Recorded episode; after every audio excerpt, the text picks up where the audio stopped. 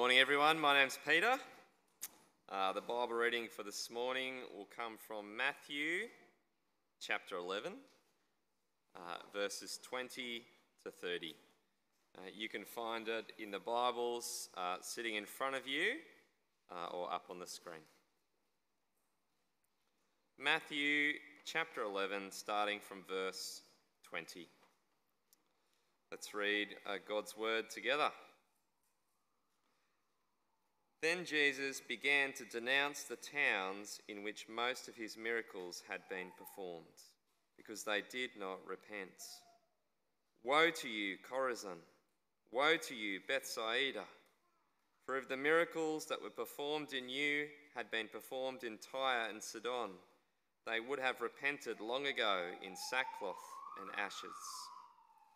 But I tell you, it will be more bearable for Tyre and Sidon on the day of judgment than for you. And you, Capernaum, will you be lifted to the heavens? No, you will go down to Hades. For if the miracles that were performed in you had been performed in Sodom, it would have remained to this day. But I tell you that it will be more bearable for Sodom on the day of judgment than for you. At that time, Jesus said, I praise you, Father, Lord of heaven and earth, because you have hidden these things from the wise and learned and revealed them to little children. Yes, Father, for this is what you are pleased to do. All things have been committed to me by my Father. No one knows the Son except the Father, and no one knows the Father except the Son and those to whom the Son chooses to reveal him. Come to me, all you who are weary and burdened, and I will give you rest. Take my yoke upon you and learn from me, for I am gentle and humble in heart, and you will find rest for your souls. For my yoke is easy and my burden is light.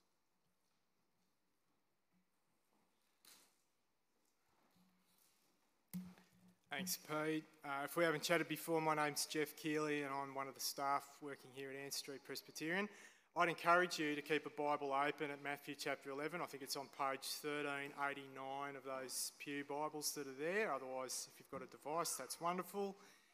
Let's pray. Let's ask God for help to understand His word. Would you join me in prayer? Our Father God, we thank you that you speak to us through the scriptures, and we pray for your Holy Spirit who breathed this word out to shed light on your word once again for us. And we pray also for your Holy Spirit to shed light on our hearts so that we might see our sin, we might see the ways we resist you, uh, and help us then to trust your word. We pray this in Jesus' name. Amen. Uh, sometimes the truest thing to say is that two things are true about one thing. Sometimes the truest thing to say is that two things are true about one thing. So, years back in Sydney, the NRMA, which is that inferior version of the RACQ, ran a series of ads on the side of Sydney buses, these kind of raised uh, 3D signs. As the bus is coming towards you, it says NRMA. As the bus is driving away from you, it says HELP. What does the sign say? NRMA. What does the sign say? Help. When people started uh, trying to understand light, they discovered first that it's waves. And then some bloke called Newton looked into light later and found out that it's particles. Now, how it can be both, oh, look, I failed physics at high school, like most of high school. How can be both? It is. But what is light? Waves. What is light? Particles. There's other things like that too. And with these things, if you let kind of one side go, you lose the thing. The ad, it's no longer any good, you lose light. I think something akin to that is going on here in Matthew chapter 11. There are two things that feel contradictory, not about signs on a bus or about phenomenon in our world. It's about, verse 25, these things. What are they? Perhaps it's things of Jesus' kingdom. Uh, the things that he talks about there in verses 28 and 29 about entering his kingdom and finding rest for your soul. About those who find that and those who miss out. And there's two things. That's what we're going to see today. Two things about the way into the kingdom of heaven and rest that feels contradictory, and we'll see them as we sort of wander through the passage. But you need to hold those two things together. And Jesus, friends, is talking about this because the responses are starting to come out to him about him and his kingdom. We've seen Jesus is doing the deeds of Israel's long awaited Messiah. He is their king, but not everyone is seeing it. Even John the Baptist last week, remember, we saw, is asking, Are you the one? Are you the Messiah? And that's because he was expecting his cuz to turn up and drop some fire, to bring fire and brimstone, to, to purge away the sin and wickedness in Israel. But who's Jesus hanging out with? Tax collectors, prostitutes, and sinners. What's he doing? And Jesus, uh, again in Matthew 11, he starts to hint at how the rejection of his way into the kingdom is building. He says in verse 12 of chapter 11, from the time of John the Baptist onwards, people are violently trying to force their way into the kingdom. They're trying to force it to fit their agenda. The generation, he says, of Israel, they're not dancing to the tune which God is playing there in verse 16. So he clarifies this is the way into the kingdom, the way to rest for yourselves. Before going any further, I want to say, look, it's worth listening to Jesus today as he talks about rest because I don't have to work too hard to convince you life is restless, isn't it? You type crisis into Google and everything is a crisis. Interest rates, politics, race, gender, climate, it's a crisis. And so, one commentator I listened to a bit points out that for younger generations, if you were born around the year 2000, you don't know anything different. It's all, it's all a crisis. He actually says it's a crisis climate. And there's no off switch for it. So, in our hearts, restless much, right? Or there's that inner restlessness, perhaps you feel, of an unsettled conscience about the things that you've done. And you wonder if you can find something that gives you rest from the gnawing sense that all is not well with others, all is not well with yourself, or with God. And so we're restlessly trying to put things right, both out there and in here. Here's the good news. Here's two things about finding rest. Hold them together and hold that thought. Because, first up in this passage, you can't miss it, Jesus talks about who misses out on finding rest.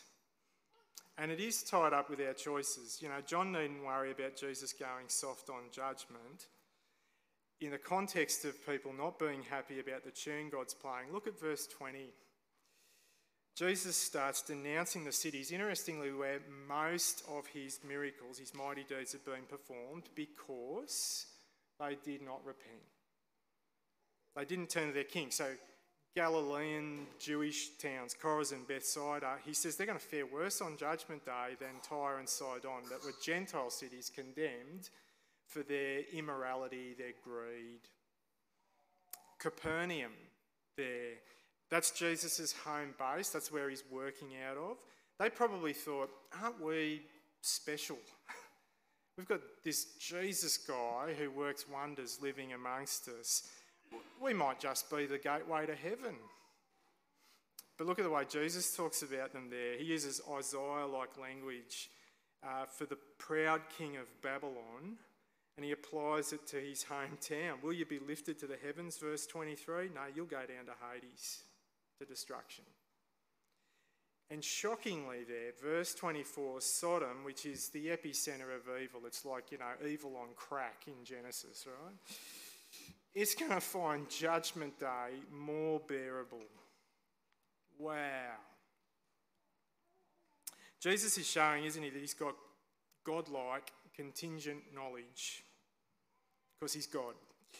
Uh, he knows what those cities in the Old Testament would have done if they had access to him compared to those Jewish towns that do have access to him. Tyre, Sidon, Sodom would not have just seen a miracle worker who was vaguely interesting, they would have seen God and repented and found rest. This, folks, is a huge warning, isn't it, about how we choose, about judgment. Uh, Lyndon started talking about it last week. It's about our take on sin as well, like what we think is worst. Capernaum's unbelieving indifference is worse than the abominable things of Sodom. Get your head around that. Right? Not putting Jesus first and saying that he's God, that's the worst thing. And we need to remember that Jesus is speaking to people who are thinking, look, we're God's people.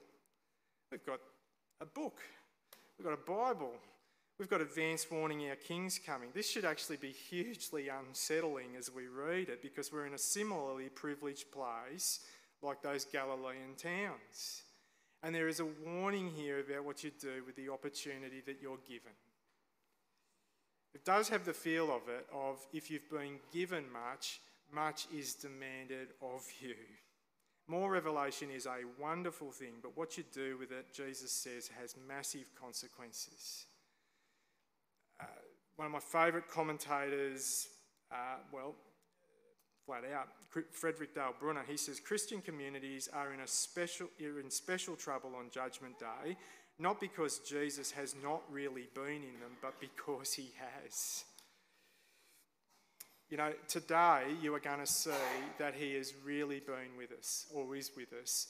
We've got these elements with us, communion, that shows us that he is present, really. You're hearing him speak now. You know, some of you have been going to church for a long time. Now, there's not a stack of grey around the room, uh, but if you've been coming for, you know, say 50 years, going to church for that long, that's two and a half thousand Sundays. That's a lot of sermons. That's a, that's a lot of access, a lot of revelation. But is it changing anything, right? Is Jesus just vaguely interesting, kind of Lord? Is this more like a sort of regular therapy session that you come to so you feel like you've done the right thing? That kind of attitude is a bit like Capernaum. I like Jesus a bit, but not all of him. That's the way to miss out on rest. But here's where you start to see the paradox unfold those two things that are true. So, secondly, who finds rest? Those who are chosen. Jesus starts praying out loud for the benefit of the crowd and us. Verse 25 at that time, Jesus said, I praise you, Father, Lord of heaven and earth, because you've hidden these things from the wise and learned and revealed them to little children. It's part of why people don't respond. God hide, hides these things. And from the wise and learned, you kind of need the inverted commas, right? Wise in their own eyes. Chorazin, Bethsaida, Capernaum, Pharisees, people who think they're too good for Jesus. But notice he also reveals these things to little children, and not necessarily literal little children, although I think little children often get Jesus better than adults do because they're not too clever for their own boots.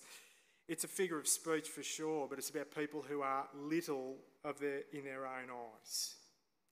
And in Matthew's gospel, that's been tax collectors, prostitutes, sinners, a bunch of fishermen, a Gentile centurion who knows authority when he sees it, desperate synagogue ruler, all kinds of outsiders. That is who God seems to work with.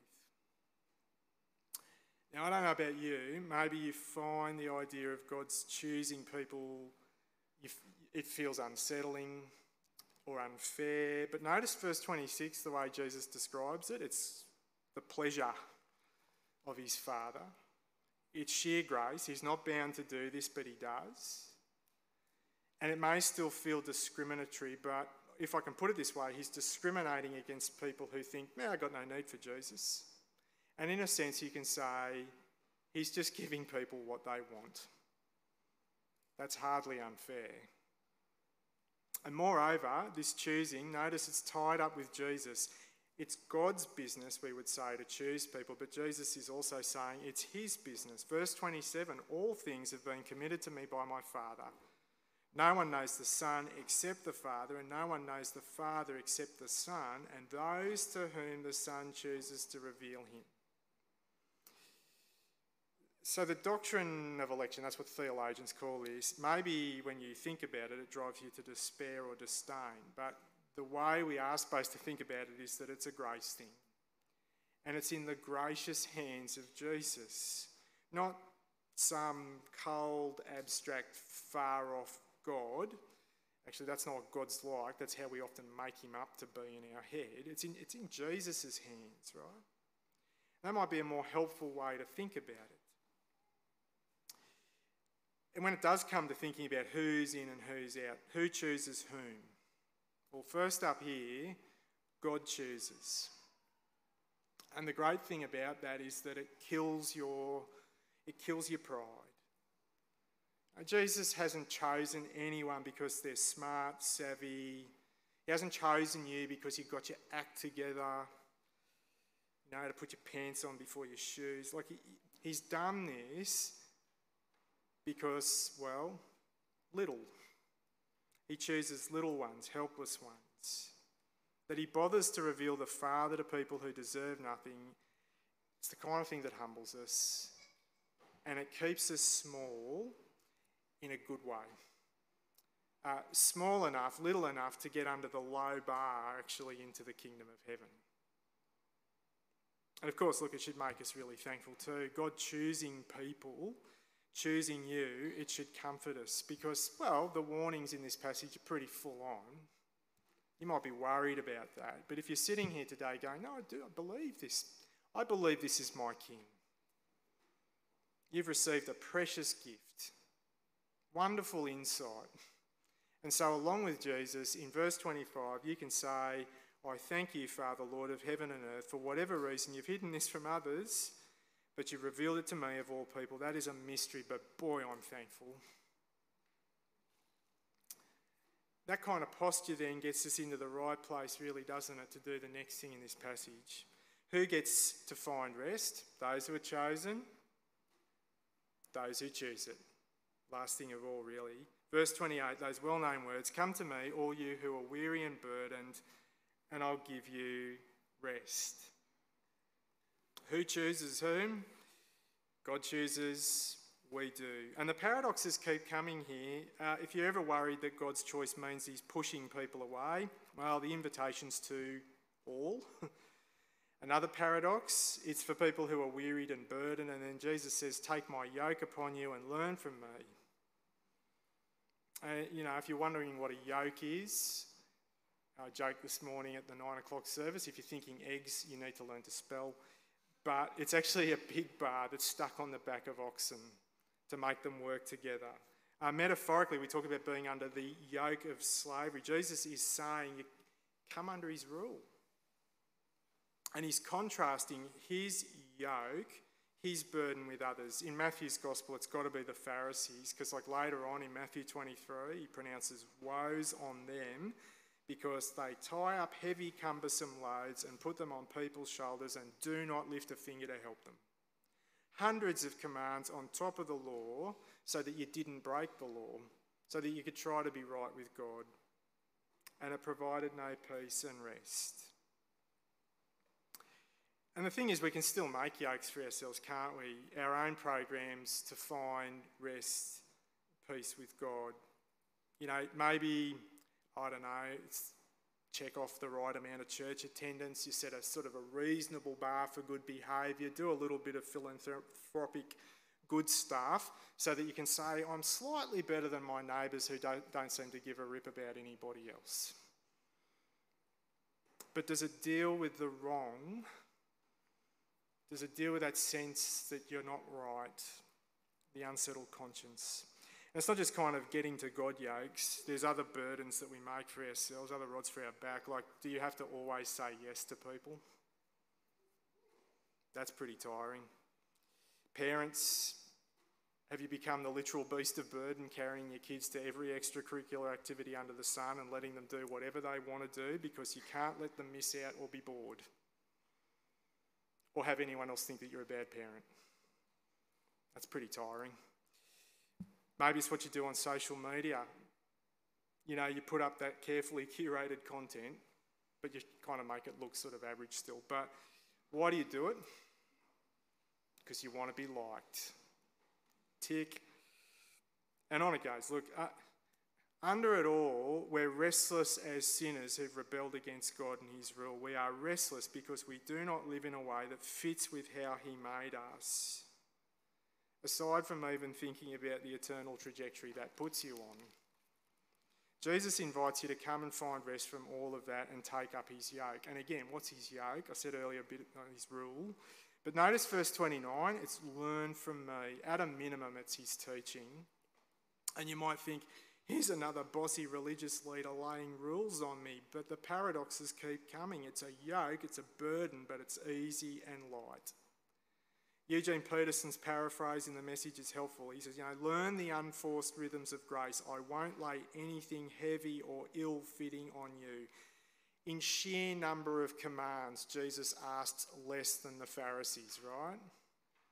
And he calls you to better things, to live in a way that leads to rest. Like, I wonder what difference practically taking Jesus' commands about sex and adultery and lust would make for marriages, lasting, family breakdown, all that kind of stuff, right? What, what about his teaching on money and possessions? You know, where your treasure is, how valuable you are in God's sight. What would that do to your sense of contentment rather than restlessly working for more stuff? What if we learned to forgive like Jesus talks about doing? What difference would that make to our relationships?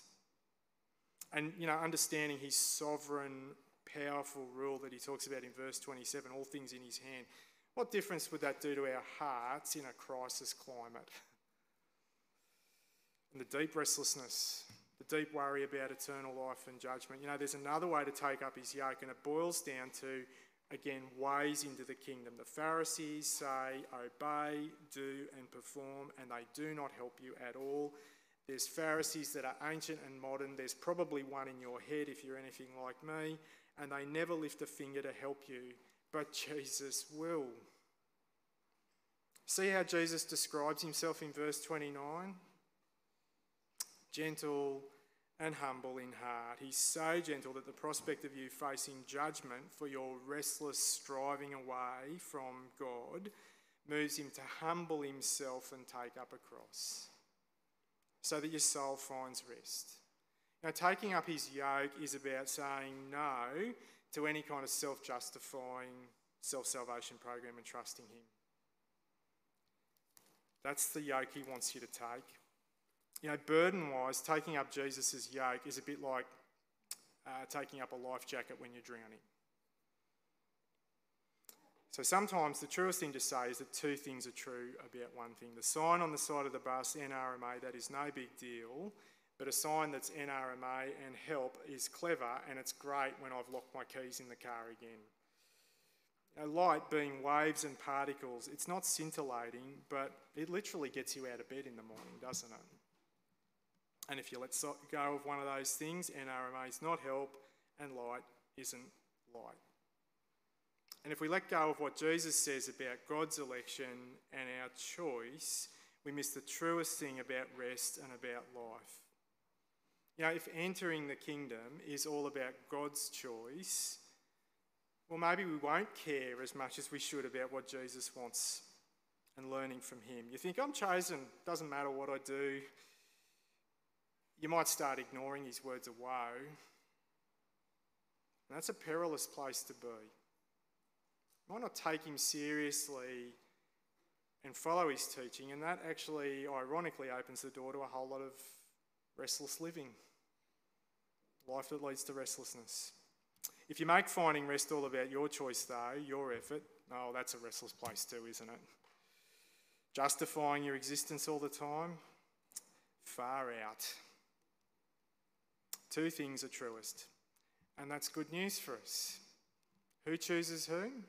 God chooses you. You take his invitation. Let's pray. Almighty God and loving Father, we confess we're wearied and burdened by life's restlessness. The burdens others put on us, trying to prove ourselves, we're wearied and burdened by sin. And so we give you thanks for your Son, the Lord Jesus Christ. All things are His, we thank you that today we've heard him reveal you. We thank you that He's the King who humbles Himself so we find life in your kingdom. I want to pray for people who might be hearing this for the first time. I pray they'd come to Jesus, take up His yoke, and find rest. But for us who've heard this before, help us to be little, to live under His word. And we pray this in Jesus' name.